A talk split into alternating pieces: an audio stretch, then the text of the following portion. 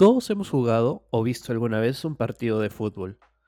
Estoy seguro que muchos recuerdan haber visto cómo es que su país se unía más que nunca para alentar a la selección de fútbol, siendo este deporte un mecanismo de unión entre personas tan poderoso como para hacer que se olvide toda rivalidad solo para gritar los goles de la selección nacional.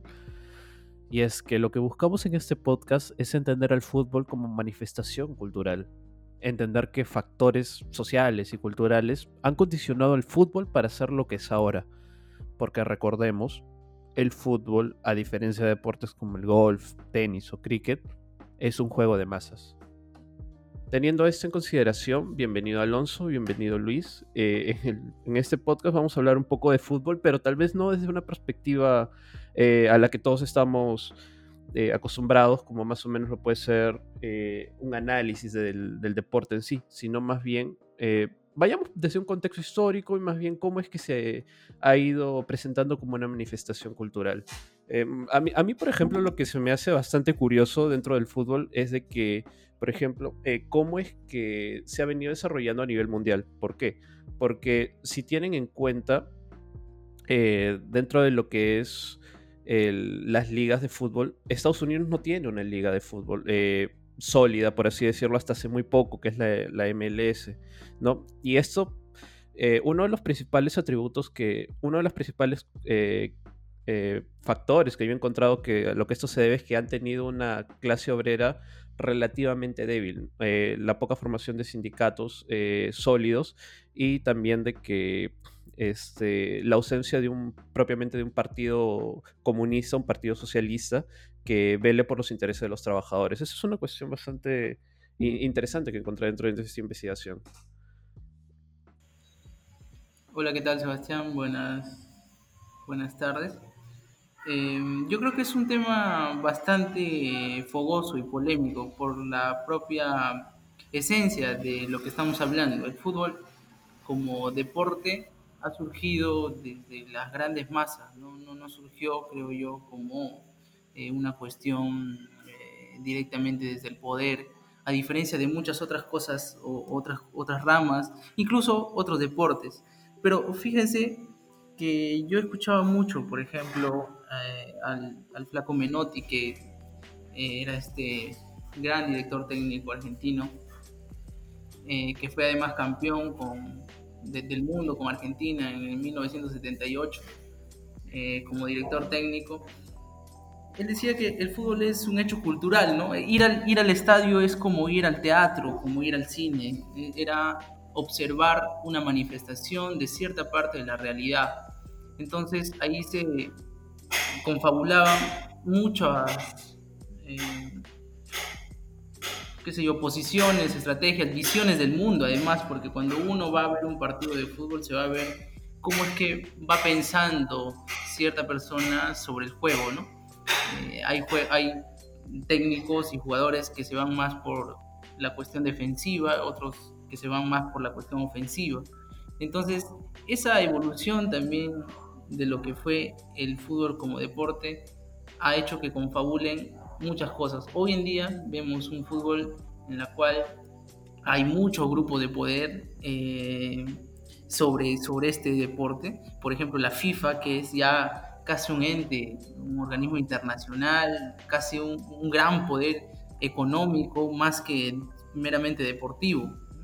Y, muchos otros, como la Conmebol y la UEFA también, que son eh, instituciones que dirigen el deporte dentro de cada uno de los continentes. Entonces, eh, confluyen muchas cosas, ¿no? Tanto esa cuestión proletaria del obrero que se va a jugar eh, fútbol en el barrio, en, qué sé yo, en el potrero, y también aquel deporte de, de mayor alcance en el cual mueve mucho, mucho dinero, ¿no? Por ejemplo, el Mundial de Fútbol. Recién hemos pasado la Eurocopa, eh, recién hemos pasado la Copa América, que mueven grandes cantidades de dinero y hay muchos intereses sobre ello, ¿no? Sí, hola Sebastián, hola Luis. Sí, me parece interesante lo que dicen y en realidad como un punto introductorio a este tema de fútbol, pues como decía, como decía Galeano, ¿no? Rueda la pelota, rueda el mundo, pero y es más o menos así, ¿no? Porque incluso para hablar un poco de fútbol, hasta la propia hasta el propio origen del deporte es controvertido, ¿no? Y hay una pugna en eso porque incluso hasta se, se puede imaginar una guerra entre discursos, ¿no? Porque los ingleses dicen que les pertenece a ellos, los italianos dicen que lo crearon ellos y los alemanes también por ahí crearon una historia de, de una de la creación del fútbol, ¿no? Y, y un poco por, por lo que a lo, a lo, que iba Sebastián, eh, sí, es un tema también particular el hecho de, del fútbol en, en, potencias, ¿no? Por ejemplo en Estados Unidos, ¿no? Donde tienen una, una liga de fútbol bastante débil, pero que ha hecho algo que en el ámbito económico Estados Unidos tradicionalmente hace, ¿no? que es capturar eh, organizaciones y obviamente a partir de eso generar eh, ámbitos de poder económico, obviamente, ¿no? Eh, es más o menos lo que ha hecho así, lo que ha hecho la MLS, ¿no? Porque la MLS ante la debilidad que tienen propiamente los equipos de Estados Unidos se ha ido uniendo con confederaciones de Canadá, con confederaciones de, de de América del Norte e incluso con, ha, formado asociaciones con, con, algunos equipos de México, ¿no? Obviamente en México también se maneja bastante dinero, no tanto por una cuestión económica, sino por una noción de narcoestado, ¿no? Que hay muchos, hay muchos eh, cárteles que tienen equipos eh, constituidos en la Liga Mexicana, ¿no? Y es bastante, bastante amplio el tema del fútbol y, su vínculo con las ciencias sociales, ¿no? Sí, por supuesto. O sea, y también es, es, es imposible separar el fútbol de, las problemáticas sociales también, ¿no? Como, como lo mismo que ha dicho Alonso de el fútbol y el narcotráfico, por ejemplo. Mire, yo creo que yo creo que hay algo importante para poner sobre la sobre la conversación y es el hecho de que el fútbol es abiertamente una posibilidad de la vía misma.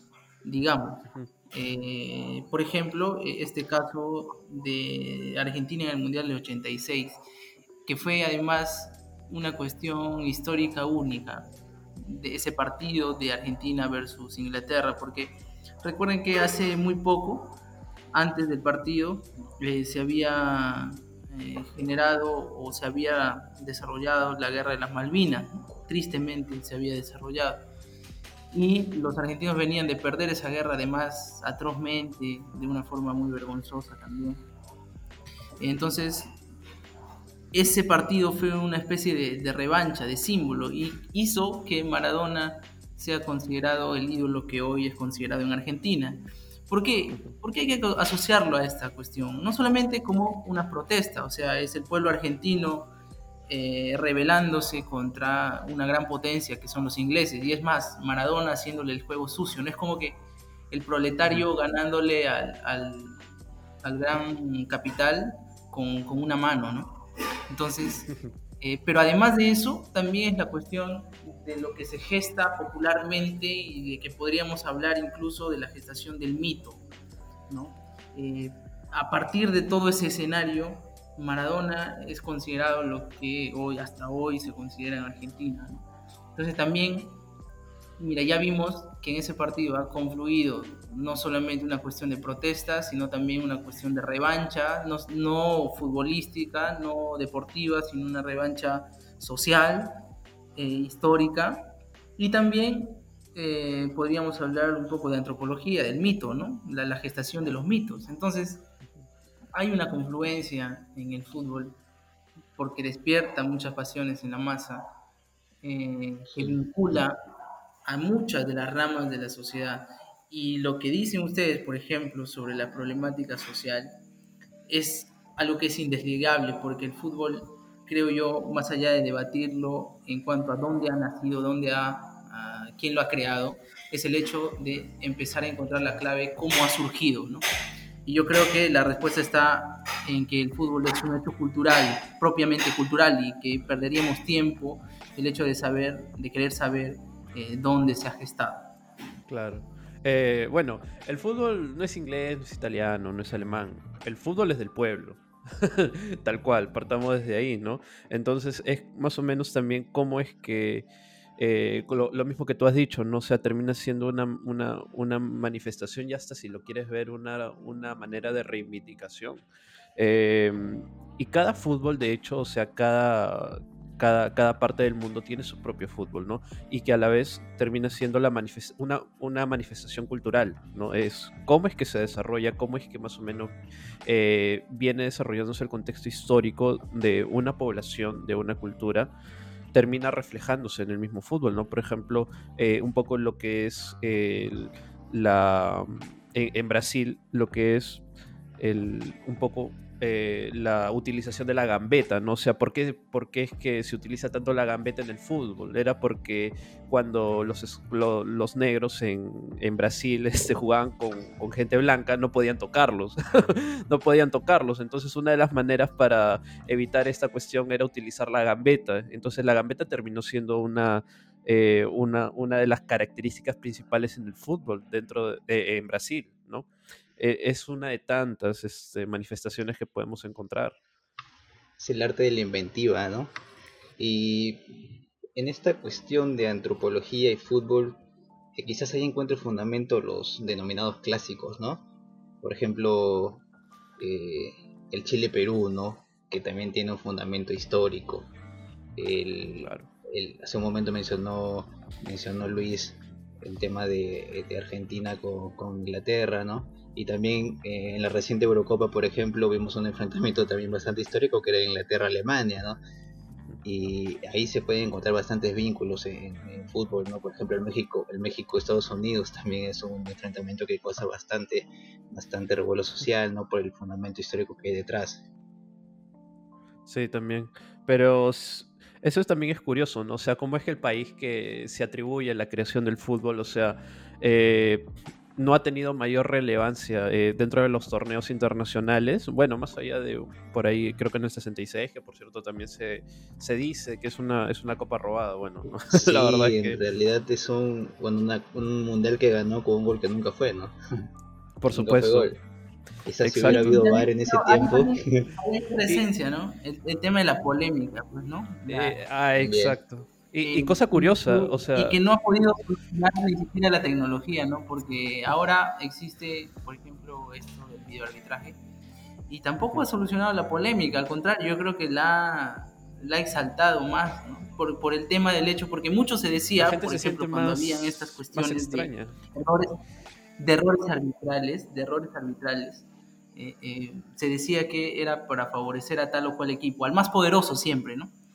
Eh, y ahora con el videoarbitraje sigue sucediendo lo mismo y, siguen, en algunos y creo que en muchos casos, se siguen decantando por el, error, se sigue decantando por el rival más poderoso, ¿no? sobre todo en Conmebol. Pasa, pasa un poco, pasa algo parecido como lo que sucede en los estados, ¿no? termina favoreciendo a, quien tiene el poder hegemónico en el ámbito futbolístico, ¿no? O en el ámbito de confederaciones, hablando de selecciones, ¿no? Pero mira, yo creo que ahora es el hecho de encontrar ciertos eh, espacios en los cuales se puede generar una protesta. Yo creo que hay una instrumentalización también del fútbol y eso creo que lo escribió muy bien eh, Alonso en un artículo eh, en la cual hablaba de cómo es que el fútbol en determinado momento se instrumentaliza para favorecer un poder. Le sucedió, por ejemplo, a, la Argentina del 78, en la cual, más allá de que no haya querido, porque yo eh, pienso en, en Menotti, y Menotti nunca se hubiera prestado a favorecer a, la dictadura de, Rafael Videla, ¿no? Pero eh, Videla aprovechó muy bien ese contexto para hacer que la sociedad argentina se exalte y pueda eh, legitimizar el régimen, ¿no? Que además era vejatorio de derechos humanos, bueno, todo lo que ya se sabe.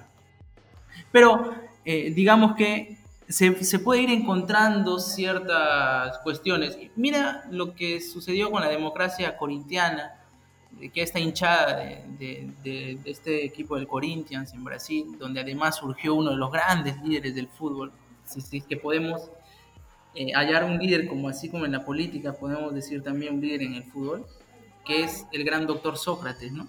el gran doctor Sócrates, que este médico, este galeno, que se dedicó también al, fútbol, eh, siempre, toda su trayectoria, hizo una protesta eh, en favor de los, bueno, del proletariado, de la clase obrera, de los, de los menos favorecidos, y luchaba contra el poder, ¿no? A, cualquier equipo que se iba siempre había algo que les dejaba, era un jugador incómodo. Y así no puedes cambiar el mundo, decía este, por ahí.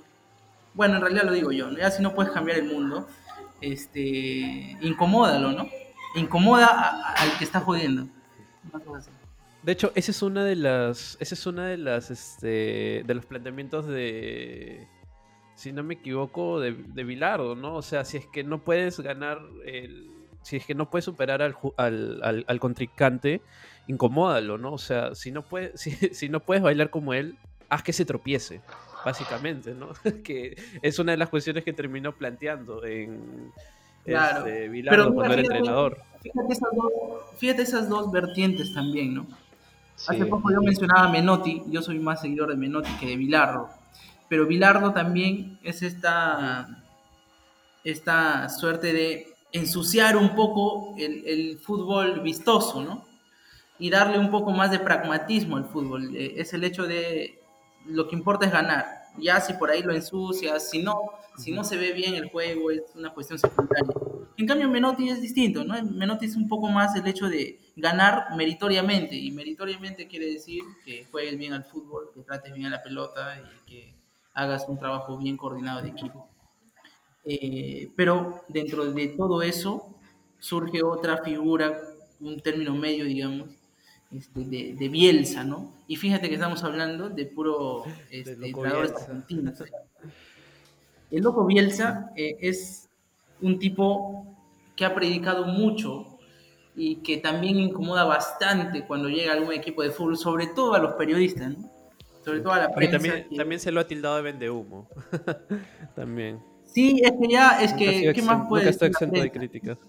Claro. ¿Qué más puede decir la prensa cuando, cuando tienes un tipo que te trata así como el loco bien? Y mire que ahí también eh, termina siendo importante que lo que decía Galeano, ¿no? De, que a partir de la táctica se termina encontrando la identidad cultural de una determinada realidad social, ¿no? Exactamente. Por ejemplo, el mítico fútbol uruguayo, ¿no? El mítico fútbol uruguayo que es que es lucha, pelea, es ir a chocar, es ir a... La garra, la garra charrúa. En cambio el fútbol peruano ha sido... Sí, ¿no? En cambio el fútbol peruano ha sido más una identidad a la brasilera, ¿no? Un tipo... Siempre un, pícaro, ¿no? Un buen pie. fútbol pícaro, el fútbol del vivo, ¿no?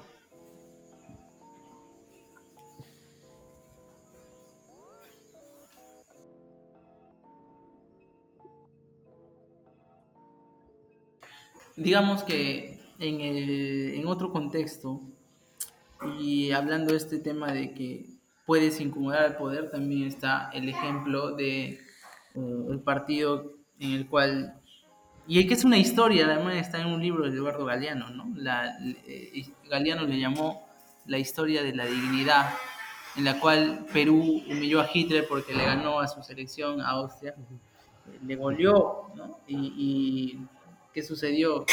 Que Austria, eh, eh, el árbitro favoreció descaradamente, ¿no? Descaradamente eh, en este partido, pero Perú hizo un gran papel y no pudo ganar y Hitler pensó que se le iba a llevar fácil y ese día terminó muy molesto, ¿no? Entonces era una... Ese relato que se encuentra entre la historia y el mito, ¿no? Sí, sí. La, esa fue la selección de Lolo Fernández, ¿no? De claro, de Lolo Fernández, ¿no? Fue y, lo, y goleó, fue y goleó, ganó y se terminó anulando el partido, ¿no? Sí, exactamente, exactamente. Se terminó anulando porque obviamente Hitler tenía esa, esa cuestión de superioridad racial, ¿no? Y obviamente jamás iba a asumir de que una raza inferior como, como la era como la negra donde que era la peruana le gane a su selección no Sí, era, era una gran selección peruana también, ¿no? Con, jugadores. Este, pero, pero además, mira, fíjate en las grandes selecciones que hemos tenido, que yo creo que es esta, la, la de los años 30, y también las selecciones que, eh, bueno, la selección que se forjó desde el 70, ¿no? Con, con, Perico León, con Roberto Chale y, demás, y, compañía. Y luego también esta gran camada que se fue al Mundial de, Argentina y luego al de España, ¿no? Que fue donde terminó y, se empezó a, ver esta maldición de 36 años después, ¿no? Y mira, que... y ahí también resulta particular ese análisis de, de esos 36 años sin mundiales, ¿no? Porque justamente coinciden con, grandes eventos políticos e históricos en el Perú, ¿no?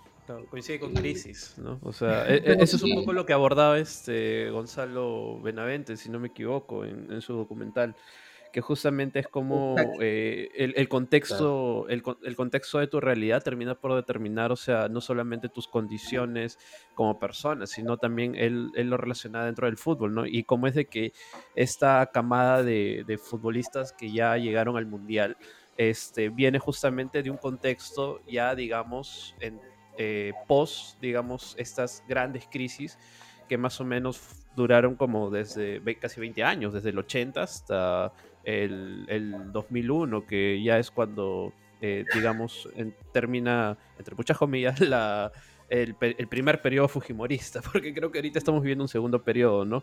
Entonces, Pero mira, es, también cómo se identifica eso. Mira con lo que coincide el mundial en la cual nosotros nos vamos a Argentina 78, surge, bueno, se da en el contexto de la, de la revolución de las Fuerzas Armadas, ¿no? del gobierno revolucionario de las Fuerzas Armadas, de Velasco sobre todo. ¿no?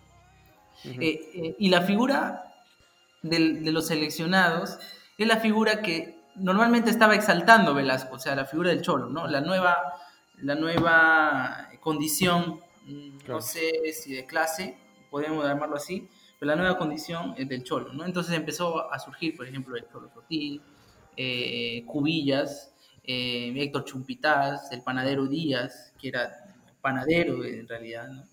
Y muchos otros, ¿no? Velázquez. Velázquez.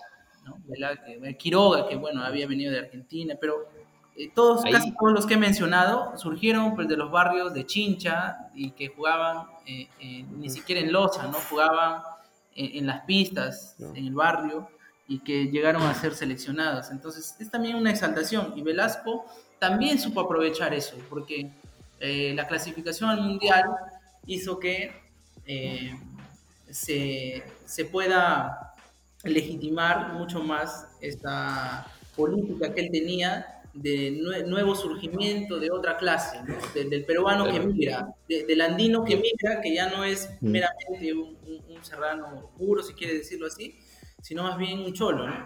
El que a la ciudad. definitivamente que, la selección la selección peruana ya en concreto no fue ajena a ese fenómeno migratorio, ¿no? De, de, la población de la sierra y a, la, a la capital, ¿no? Y terminó justificándose no solo con la clasificación al mundial, sino que posteriormente a eso, eh, por ejemplo, el Cholo Sotil terminó yendo al Barcelona, terminaron yendo grandes equipos del mundo, ¿no? Sí, yo creo que es el único peruano que ha llegado a, un club de, primer nivel, ¿no? Y además compartió equipo con Johan Cruyff. y después está tu papi, tu papi, tu Ricky, tu churro, tu rey, Claudio Pizarro, ¿no? Pero. Ah, bueno, pero Claudio Pizarro ya es otro, otro Claro, es un manejo de. Es un manejo de. Es un manejo de de, contactos y todo esto. Pero mira, Luis, ahora que lo has mencionado, o sea, justamente eh, relacionando un poco lo que acabas de mencionar de, eh, de Velasco con lo de Videla, hay, hay una cuestión que me ha hecho clic aquí, y es de que las dictaduras latinoamericanas han sabido aprovechar muy bien el fenómeno del fútbol, ¿no? O sea, ¿y por qué hablo de las, de las dictaduras latinoamericanas? Porque bueno, las dictaduras latinoamericanas han sido netamente populistas en su mayoría. Ahora, otra cuestión. Eh, históricamente, el fútbol no ha sabido desarrollarse en, dictaduras. Cosa, cosa contraria que sucede en Latinoamérica. Eh, un ejemplo de por, cómo es que, por qué digo que el, fútbol no se, no se ha desarrollado en dictaduras históricamente. Por ejemplo, eh, mira, durante más o menos la, primera, la primera mitad del siglo XX eh, empezó a surgir esta camada de futbolistas y de fútbol del Danubio, que es donde está Hungría, donde está República Checa, donde está este, em, también Austria, ¿no? Este, los más grandes futbolistas de, Europa, empezaron a salir de esa, justamente de esa camada de que se llamó el fútbol del Danubio, ¿no? Y más o menos un poco cuando empezó, cuando este, cayó la cortina de hierro, cuando empezó este, cuando ya empezó a haber un, contexto de dictadura dentro de estos países, es de que eh, esta camada se fue perdiendo, o sea, o esta intención de hacia el fútbol, cosa que no sucede en Latinoamérica. Y esto explica bastante bien cómo es de que ya el fútbol es casi una, es parte de la identidad cultural latinoamericana. O sea, por más de que exista una dictadura, tú no puedes sacarla, sacar al fútbol de, la identidad misma de, del latinoamericano. Sí, totalmente de acuerdo. Porque además, eh, fíjate que en algunos países, como Argentina, Brasil, donde hay una efervescencia muy pronunciada por el fútbol, y yo creo que casi en todas las partes, ¿no? Pero que se manifiestan mucho más en los barrios obreros, por ejemplo, y en las zonas eh, menos favorecidas de la ciudad, por así decirlo, en los suburbios. Entonces, en, esas, en esa zona, el fútbol es eh, el primer contacto con la sociedad, creo yo, de, la persona más allá de la familia, ¿no? O sea, quitando ese, ese tema, ¿no? De, lo que decía Angel, ¿no? La familia, ese primer. Claro. Pero yo creo que el fútbol es en realidad el primer contacto mucho más colectivo, está mejor el término, mucho más colectivo, eh, porque empiezas a eh, tener una relación no solamente con las personas del barrio, sino con el otro barrio que viene a jugar, eh, que, viene a retar al barrio propio. Exacto, y, también es, eh, te encuentras dentro de un contexto de normas, o sea, es como es que el individuo se va formando dentro de las normas de una sociedad, dentro de ese microcosmos que es un partido de fútbol, que vienen personas de todos lados. Sí, y, pero fíjate, fíjate cómo es que también se puede hablar de una regla que no solamente se crea en el contexto del, de, de, de, donde vas a participar, en este caso de la pichanga, sino que ya vas conociendo cuál es la regla. Y no necesitas un árbitro ¿ah? para jugar así. No, no. ¿no? ese microcosmos ya tiene eh, algo predeterminado en el cual eh, tú vas a participar. Y lo sabes no porque porque, no sé, te han enseñado. Yo creo que nadie que empieza a jugar fútbol empieza a, a, ver cómo, o sea, empieza a estudiar la regla, ¿no? Es distinto que en el derecho, ¿no? Por ejemplo, en el derecho, para, para ejercer la, la abogacía, tienes que estudiar primero, conocer las reglas, las normas. Como el, el, derecho mismo son normas que tienes que conocer. Pero en el fútbol no, en el fútbol primero empiezas a jugar. Claro, es, casi como lo que decía este Walter Benjamin cuando se refería al derecho natural, ¿no? que no es, no es el mismo derecho natural que nos referimos cuando hablamos de derecho, sino es más bien, es como es que la vida termina llevando a quien es más apto para ejercerse sobre, sobre otro, ¿no? O sea, es mi derecho natural. Entonces, mírate, fíjate que en... Es porque yo hay una cuestión que también este, está muy relacionada y es por qué el fútbol se ha desarrollado tanto en Europa y en América Latina. Eh, una de las cuestiones es de que la población urbana marginal o la población urbana de clase baja y bueno, clase media baja, es tal vez de las pocas en el mundo que tiene acceso, al menos dentro de Occidente, que tiene acceso a áreas verdes, a, campos, a espacios este, eh, donde se puede practicar un deporte. Porque, por ejemplo, si se dan cuenta, eh, claro, porque en Estados Unidos, por ejemplo, las áreas urbanas eh, eh, carecen mucho de áreas verdes o de, campos donde se puede jugar. Por eso es que casi todos los deportes estadounidenses se juegan, este, son elitistas. Eh, se juegan, las universidades están destinadas para las élites, donde se podía jugar fútbol americano. Después el cricket, el tenis, necesitas un, un, jardín, un campo. ¿Quiénes podían tener acceso a esto? Las clases altas, cosa que no sucedía tanto en Europa como aquí en, Latinoamérica, donde teníamos, un, teníamos grandes campos donde podíamos jugar, ¿no? incluso en la misma tierra. Eh, de, las áreas urbanas. Ahora, a pesar de esa desigualdad social que, se marca, me parece que también el fútbol ha sido una especie de, salida alternativa ante eh, el marcado alejamiento del Estado, ¿no? Porque, por ejemplo, por citar unos casos, eh, si uno se pone a analizar la historia de, de Carlos Tevez, ¿no? Por ejemplo, nació en un barrio del Fuerte Apache en Argentina, ¿no? Que, si no eres delincuente o eres drogadicto, ¿no? Y, él precisamente en su historia cuenta eh, que el fútbol fue la salida hacia, hacia esa realidad que, es el que prácticamente se le destinaba, ¿no? En otro caso, eh, Sadio Mané, por ejemplo, ¿no? jugador africano de Liverpool, que también cuenta eh, la misma historia que vivía en Senegal, ¿no? Es una realidad que, lo marca directamente la pobreza por una deficiencia estatal en los propios estados, que, obviamente ven en el fútbol una alternativa ante, ante, ese destino, ¿no? Por eso me gusta tanto Maradona.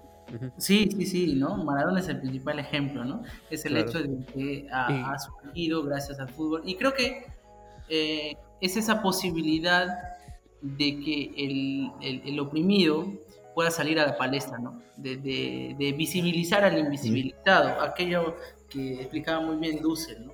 Es el salto a la palestra. Pero digamos que a mí me parece también interesante este, lo que trajo a colación Alonso sobre la poca presencia del Estado y yo creo que más allá del Estado también de cómo es que responde una élite y, y quienes pueden hacer que disfruten de ese deporte son aquellos que eh, surgen de los suburbios, surgen de aquella clase marginada históricamente. O sea, esa clase marginada históricamente le da de comer a los ricos, porque la industria del fútbol es distinto al fútbol. ¿ah? O sea, es, es, una cosa totalmente distinta a la industria del fútbol. Pero hay dos cosas que a mí me, me esperanzan mucho. Es quienes lo practican, eh, los y en, el cual incluyo los técnicos, porque los técnicos también practican el fútbol, este, y quienes observan el fútbol, me refiero a las hinchadas. Claro. Claro, por ejemplo, en, en, Inglaterra los hooligans, por ejemplo, ¿no? Que vienen a ser, vienen nacieron de, las misma, de la misma clase obrera eh, inglesa, ¿no? Y por ejemplo, y que aún tienen una cuota dentro de lo que es la representatividad de la sociedad, ¿no? Claro, pero también ejemplos como lo que yo ponía, ¿no? La, la democracia corintiana, eh, la hinchada del Rayo Vallecano, o sea que es una hinchada este, donde juega no sé si ya no va a ser jugador de ahí, de nuestro compatriota Víncula, ¿no? Este esta hinchada del Rayo Vallecano se enfrentó a la dictadura de Francisco Franco, entonces y hasta ahora es una dictadura antifascista, ¿no? perdón, es, una, hinchada, es, una hinchada antifascista. Y, Totalmente. otro, el equipo de Sao Paulo, donde, donde también este, militó nuestro, nuestro compatriota Zambrano, ¿no? que más bien es una este, hinchada eh, de, esta nueva, eh, qué sé yo, de este grupo social que ha estado históricamente invisibilizado, que son este, los LGTBIQ+. ¿no? Claro, eh, dentro de estas, claro, o sea, se, se empiezan a formular estas narrativas dentro del fútbol de cómo es que el, digamos, el jugador o el habilidoso, digamos, de clase baja, cómo es que salta a la palestra y puede encontrar en el fútbol una herramienta de, eh, de, para escalar socialmente.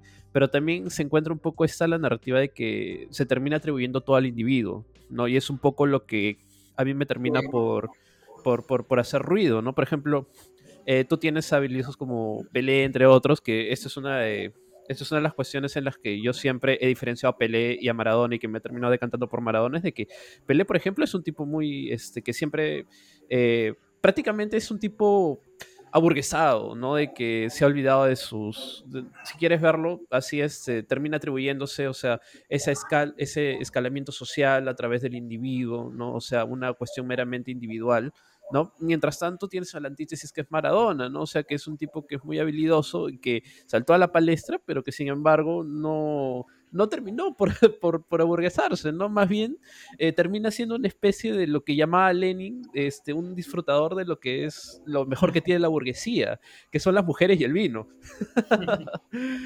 el, el problema es que, que ojalá que la industria del fútbol no nos quite lo poco que queda de fútbol, ¿no?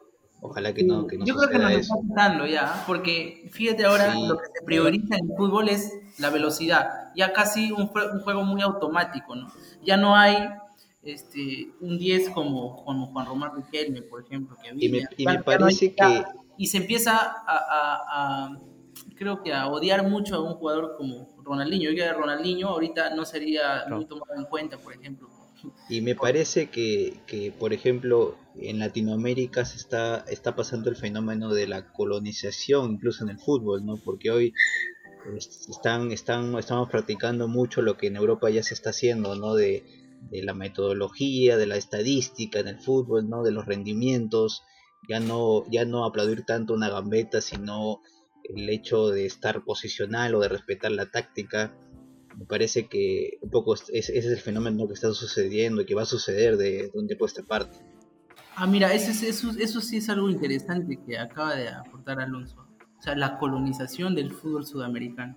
Y, y, fíjate que responde a todos los ámbitos institucionales en América Latina, porque América Latina no creo que sea colonizada ya en los términos este, clásicos de la palabra colonización, sino en la palabra colonialidad, que es uno, algo mucho más moderno, eh, que es eh, la ideología que ha dejado todo ese proceso colonizador y de que todo lo que viene de Europa o del extranjero este, resulta siendo mucho más serio, mucho más eh, objetivo, mucho más científico, si quieres llamarlo así, y se termina por eh, negar la propia esencia de lo que es Latinoamérica.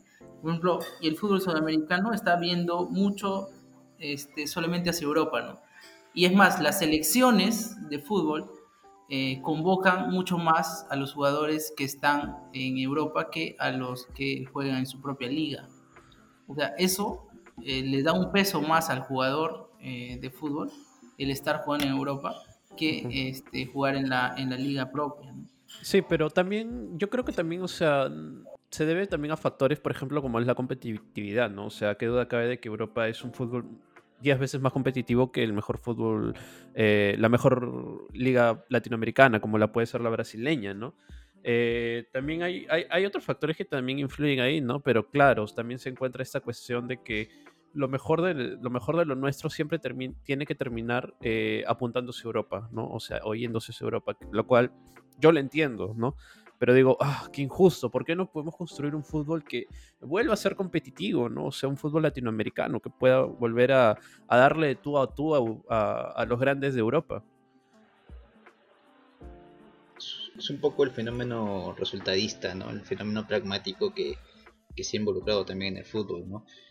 Eh, por ejemplo, eh, a lo que citaba ahorita hace un momento eh, Sebastián, ¿no? es es bastante particular si uno analiza los últimos mundiales, por ejemplo en fútbol, eh, la hegemonía de Europa, ¿no? Europa eh, ha sido campeón, los países europeos han sido campeones del mundo, el Mundial 2006, el Mundial 2010, eh, 2014 y ahora en el Mundial 2018, ¿no? O sea, hay una hegemonía ahí, ¿no? Sí, sí, lo que es que, a ver, si analizamos pues la cuestión global, es que también terminamos siendo injustos, creo yo, que la cuestión global eh, a, veces, muchas veces, te termina por decantarte como un frío número estadístico. Eh, digamos, claro, desde 2006 tenemos puros campeones europeos, pero las finales no han sido todas este, con Europa y han sufrido mucho, ¿no? O sea, han estado ahí. Argentina estuvo muy cerquísima de ganarle a Alemania, por ejemplo. Este, lo mismo en el, bueno, en el 2010 también una de las semifinales en la cual Uruguay heroicamente llegó. Yo creo que yo creo que más allá de una hegemonía eh, en cuanto a lo meramente futbolístico, hay una hegemonía en cuanto al poder que tiene cada institución que maneja el fútbol en Europa o en, en, América Latina. La Conmebol no se compara para nada, ni siquiera en la organización, a la, a la, a la, eh, UEFA. ¿no? hay, hay, una diferencia enorme. Tan solo si se ve la organización de un campeonato eh, en Europa y un campeonato en América Latina. Hay una diferencia este, muy grande. ¿no? Y otra cuestión es que eh, el fútbol europeo tiene eh, creo yo, mucho más financiamiento. Claro, si tienes este, una institución como la FIFA que, que, ha hecho todo lo que ha hecho y que se está descubriendo lo que ha hecho con Joseph Blatter, es una gran mafia y una gran corrupción, una red de corrupción. Entonces, ¿cómo no vas a tener un financiamiento ahí bien grande? Claro, pero si te das cuenta, o sea, también cómo es que se maneja la Comebol o la UEFA, también responde a cómo es que eh, más o menos se viene manejando las, eh, las clases altas dentro de lo que es en Latinoamérica en comparación con Europa, por ejemplo, ¿no? Este, siempre se ha hablado de que la clase, eh, la clase pudiente en Latinoamérica, o sea, no responde más que al puro nepotismo y en sí es una clase, es una clase muy ignorante, o sea, más, y, y, tú mismo lo puedes ver reflejado dentro de lo que es este la, en la Comebol, por ejemplo, ¿no? O sea, tienes, este, tienes a personas ahí que han llegado, o sea, obviamente por tener el contacto de, por, o por ser el hijo de, ¿no? Este, hay muchas de estas cuestiones, ¿no? O inclusive si es que lo quieres llevar a, a lo que es un fenómeno hoy en día, que es en la, eh, la, corrupción que por fin se están destapando dentro de lo que es este, eh, la, la en lo que es la burguesía latinoamericana, que es eh, por ejemplo, los casos de lavado de activos en la Conmebol. Por ejemplo, los dirigentes de la Conmebol no pueden pisar Estados Unidos porque se van presos directamente, ¿no? Es un reflejo de la realidad tal cual. Como diría Chilaver, ¿no? La corrupbol. Pero sí, es, un, es una situación que se describe bastante bien en este libro La mafia de la FIFA, ¿no? Eh, en donde se destapa todo este escándalo que, pasó hace un tiempo, en donde precisamente eh, fue detenido Manuel Burga, ¿no? expresidente de la Federación Peruana de Fútbol, ¿no? y bastantes presidentes de confederaciones latinoamericanas. ¿no? Y bueno, la Comebol siempre ha estado inmerso en situaciones de, escándalos de corrupción. Y un poco esta situación, los grandes, grandes grupos de poder que obviamente manejan los grandes equipos, han ido manejándolo con algo que se vincula también al derecho, que es el compliance, ¿no? Por ejemplo, en España eh, es bastante tocado este tema a partir de, la, de una sentencia histórica ya eh, sobre evasión de impuestos que se le fue que le fue interpuesta al, Club Valencia de fútbol, incluso al Barcelona en su momento, ¿no? Y también el caso Messi, pero que bueno, Messi terminó pagando una reparación civil, ¿no? Pero se, ha, se ha puesto bastante eh, importancia a esos temas alrededor del mundo, ¿no? Obviamente porque las grandes potencias tienen el dinero para, para comprar ese cuerpo de normas, ¿no? ese establecimiento de normas. Claro. Hay un desarrollo ya de, del derecho deportivo, del derecho del deporte, ¿no? en la cual, este, bueno, que sería un ámbito, a ver, distinto al que estamos hablando, pero ya vendría a ser un poco más de técnica normativa eh, aplicada al deporte, ¿no? donde además hay muchas otras ramas. Por ejemplo, creo que el que más se relaciona es el derecho administrativo y el derecho civil, que eh, tiene una aplicación al derecho del deportivo, derecho del deporte. Incluso ya este, hay ciertas especializaciones, por así decirlo, en las universidades sobre el deporte. Por ejemplo, hay en marketing deportivo, creo que es una carrera o, un curso, no, no, no, lo sé exactamente. Sí, sí, sí, tal cual. Eh, Hoy incluso claro, existe el marketing, claro, existe el marketing deportivo, pero me parece que si uno, si uno, bueno, si una persona aspira, creo, a, a generar una especie de resistencia desde el fútbol o una especie de protesta desde el fútbol, creo que desde la labor de técnico de fútbol o desde la labor de jugador puede hacer un, un puede sentar una postura bastante importante, ¿no? Sí. Otra de las cuestiones que también, también me ha parecido interesante dentro de lo que es este el, dentro de lo que es el fenómeno del fútbol, sobre todo ahora último en esta Copa América, ha sido por ejemplo la integración de la Paula, que para mí ha sido básicamente un reflejo de eh, comparándolo con Pizarro, comparándolo con Pizarro, a mí me parece un reflejo de cómo es que el fútbol tiene esta capacidad integradora y esta capacidad, ya si lo quieres ver más eh, colonizadora, ¿no? O sea, tienes por un lado el, el, peruano que se cree europeo y tienes por otro lado al europeo que se cree peruano, ¿no? Y es como es que eh, eh, el fútbol puede ser una herramienta integradora cultural como también puede ser una herramienta de eh, dominación, ¿no? Que es básicamente lo que vimos con Pizarro cuando ponía a los jugadores que quería, ¿no? eso, eso me, lleva a analizar el fenómeno de la nacionalización, ¿no? que se vive con la Padula y que uno puede ver claramente en Francia, ¿no? Uno ve la selección de Francia y todos son, todos son nacidos en África, nacionalizados obviamente por el fenómeno migratorio a países europeos, concretamente en Francia. Y que con ellos ganaron la Copa del Mundo en, 2018, ¿no?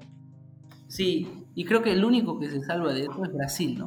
O sea, Brasil siempre ha tenido, eh, eh, eh, creo que hasta técnicos, siempre los técnicos han sido de su selección de fútbol y sus jugadores siempre han sido meramente brasileños. Y hay otras selecciones, porque en el Perú han habido uno que otro, ¿no? Por ejemplo, el caso de la Padula, que creo que ahora con Ormeño son los únicos, ¿no? Bueno, no. ¿no? Benavente, bueno, chaval, ¿no? Pero ahorita en la selección, los que han sido convocados.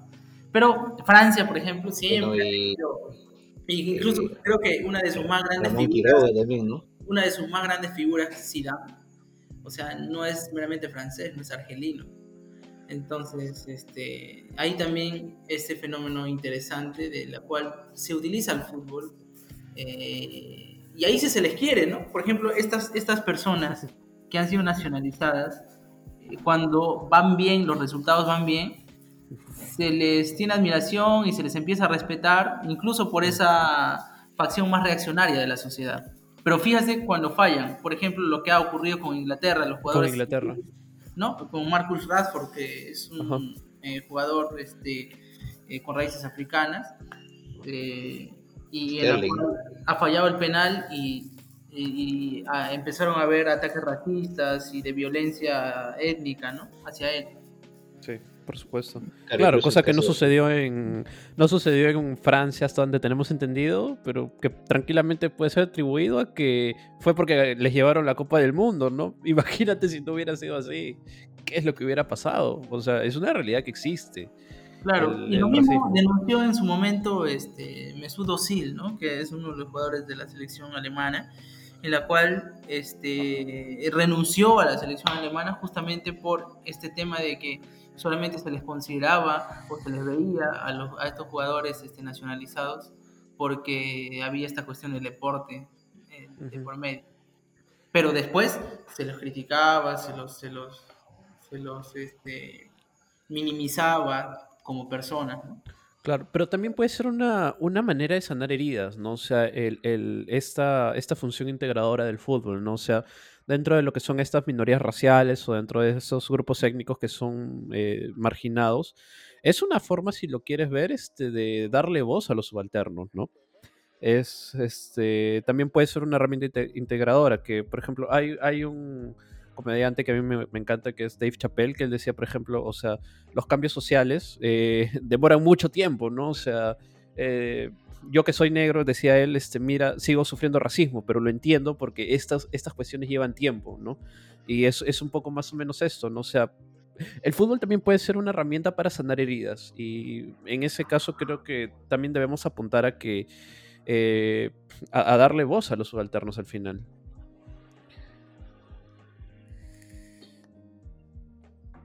Sí, me parece que se ha ido caminando hacia eso, ¿no? Esto del free play, ¿no? Eh, incluso me parece que, en, Europa, en partidos de Champions, eh, ha habido bastantes eh, antecedentes, ¿no? recuerdo que el año pasado, en un partido de Champions entre el Paris Saint Germain y un equipo turco, me parece que el árbitro tuvo insultos racistas en contra de un jugador y se detuvo el partido, ¿no? Se detuvo el partido, los jugadores salieron de la cancha y, entiendo que ha sido que fue sancionado este árbitro, ¿no? Por la UEFA. Claro. Qué, distinto es, es, Latinoamérica, ¿no? ahora entiendo que recientemente en el partido Perú-Brasil, jugadores, me parece que Neymar incluso salió a declarar que también habían recibido insultos por parte del árbitro chileno, ¿no? que los había insultado, insultado y los había discriminado, ¿no? Bueno, hasta el momento no hay ningún pronunciamiento de la Comebol, ¿no? Y no creo que vaya, pero sí, de hecho que sí. Sí, tal cual. Yo creo que hay una, una suerte de empezar a diferenciar en el fútbol. Este, o sea, a, quién, a quién nos enfrentamos. Yo creo que es muy difícil eh, separar la rivalidad futbolística de la rivalidad histórica social. Porque mira, este, siempre cuando juega Perú con Chile hay una exaltación de lo que ha pasado antaño. De, la guerra de, con Chile, la guerra del Pacífico y todas esas cosas. Eh, pero eh, si nos damos cuenta a veces, se termina odiando o se le, perdón, se le termina haciendo un favor al poder, porque quien se pelea no es este un, poco la porofobia, ahí está, la porofobia de, la que hablaba Adela Cortina.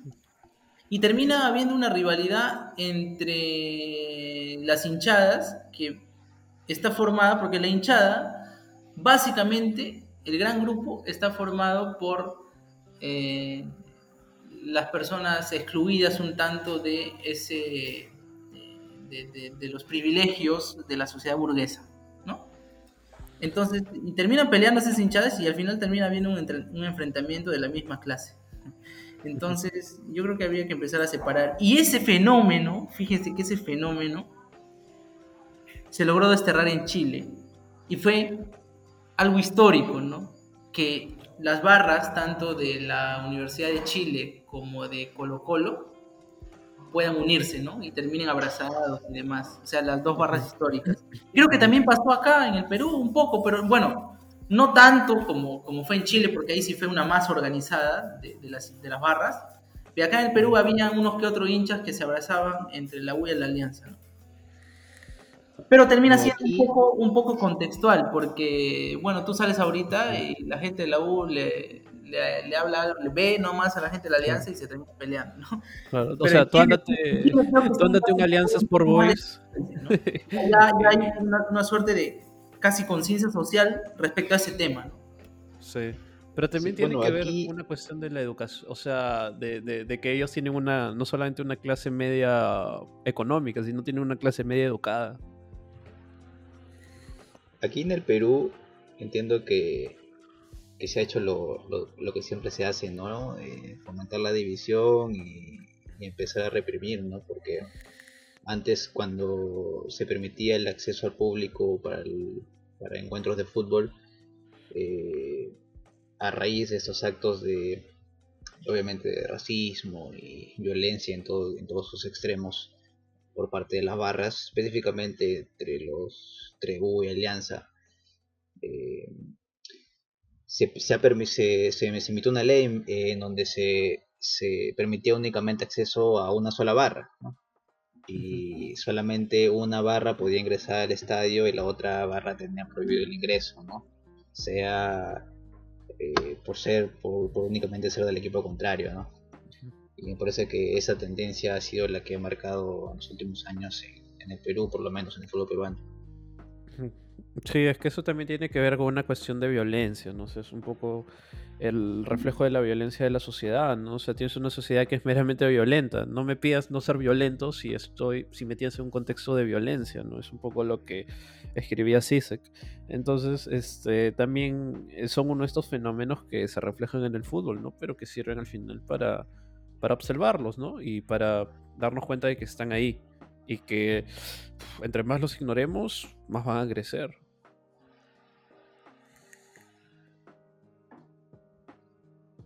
Ocurre, y al final yo creo que hay, hay algo de la identidad latinoamericana este, que termina siendo un poco esto de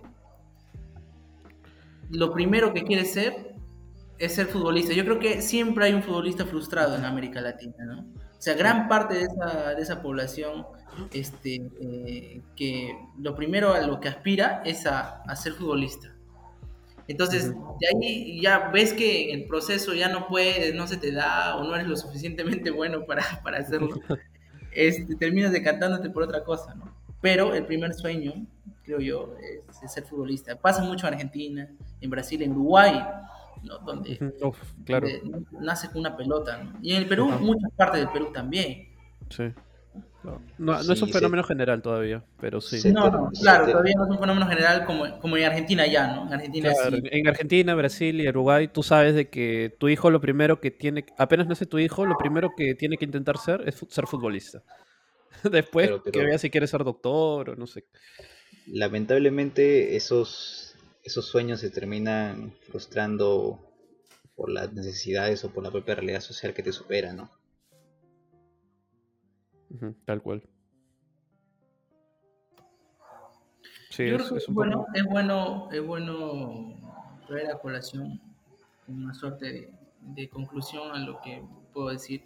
Es que confluye en el fútbol eh, muchos, o por decirlo de otra manera, también es un determinismo determinante. O sea, está influenciado por muchas cosas que lo determinan, pero también es algo que influye en muchas otras cosas y que determina muchas otras cosas, ¿no? Una suerte la espiral de Marx, ¿no? La espiral de Marx. Eh, lo determina, creo que el poder, en cierto caso, la política, cuando la lo, instrumentaliza el fútbol, en otros casos, eh, bueno, cuando hablo del poder, hablo del poder económico, social, este, yo creo que hasta el, eh, el poder teológico, ¿no? El poder de la Iglesia Católica que mucho, muchas veces termina decantando a varios jugadores por la fe religiosa, este, en, apoyar a campañas como por ejemplo pasó con los jugadores de la selección peruana, este, con esta campaña con mis hijos no te metas, por ejemplo, ¿no? Eh, y muchas otras cosas más. Entonces lo determinan ciertas cosas al fútbol. Y lo determina también porque es algo que no está libre del aspecto social. O sea, el fútbol siempre va a recibir esta influencia de muchas otras cosas. Pero también va a influir en otros. Va a influir, qué duda cabe, en la economía. Porque si tú te vas a la Copa Perú, este, en, la provincia, no sé, pues de, yo estoy en, la selva, en, en Guayaga, Zaposado, no hay mayor movimiento, si no es como había antes por el fútbol, que tenía un buen equipo de fútbol, y eso le traía movimiento al pueblo, ¿no? Y le hacía que la economía en un día genere más de lo que ha generado en toda la semana. Claro. Entonces también va a Una dinamización de la economía, al fin y al cabo. Claro, y, de muchas otras cosas también. Por ejemplo, de, ese, de la exaltación del sentimiento popular, de, eh, eh, del patriotismo también, porque uno es más peruano en el colegio, perdón, uno es más peruano cuando juega la selección y cantas más el himno que en el colegio. En el colegio te daba cólera porque te hacían parar en el sol, ¿no? era, era esa situación, creo que. Y me quedo con que el fútbol al final puede ser una gran vitrina, como también puede ser un arma de opresión y de dominación. Una gran vitrina para, la, para, el, para el oprimido, para que pueda salir de esa opresión, pero también puede ser un arma para, para oprimir más. Por ejemplo, me quedo con el caso de, del gran, del gran futbolista que fue el doctor Sócrates, Maradona mismo, eh, muchos jugadores de la selección chilena este, que terminaron apoyando al final a su causa. Eh, en el Perú tuvimos, por ejemplo, a Juan Comínguez, ¿no? que siempre que celebraba el gol este, lo hacía en honor a Che Guevara o, a Fidel Castro y demás. Hoy que estamos hablando tanto del tema de Cuba, por ejemplo, también. Y bueno, eso sería una de las reflexiones que o de conclusiones, si se puede llamar así, sobre el fútbol, por lo cual hay mucho que hablar, pero que no, no podríamos acordarnos porque la mente quizá no nos da. Por supuesto. Para agregar brevemente, sí, el fútbol como creación social definitivamente va a estar inmersas en lados grises y lados bastante luminosos, pero ojalá que a través del fútbol se pueda desafiar al poder, ¿no? Ojalá que que la pelota no se manche, como diría Maradona, ¿no? En aquel en la bombonera, en el momento de su despedida. Ojalá, que, ojalá, que la industria, ojalá que la industria deportiva no, no supere a la gambeta, no supere a la magia y podamos seguir disfrutando de, de lo que siempre debió ser el fútbol. Déjame terminar con algo de Bielsa, perdón, ahora que, que, me logré acordar, me está acordando todo el, el segmento, pero este, de ahí por, por otra conversación, dentro de la misma conversación se fue.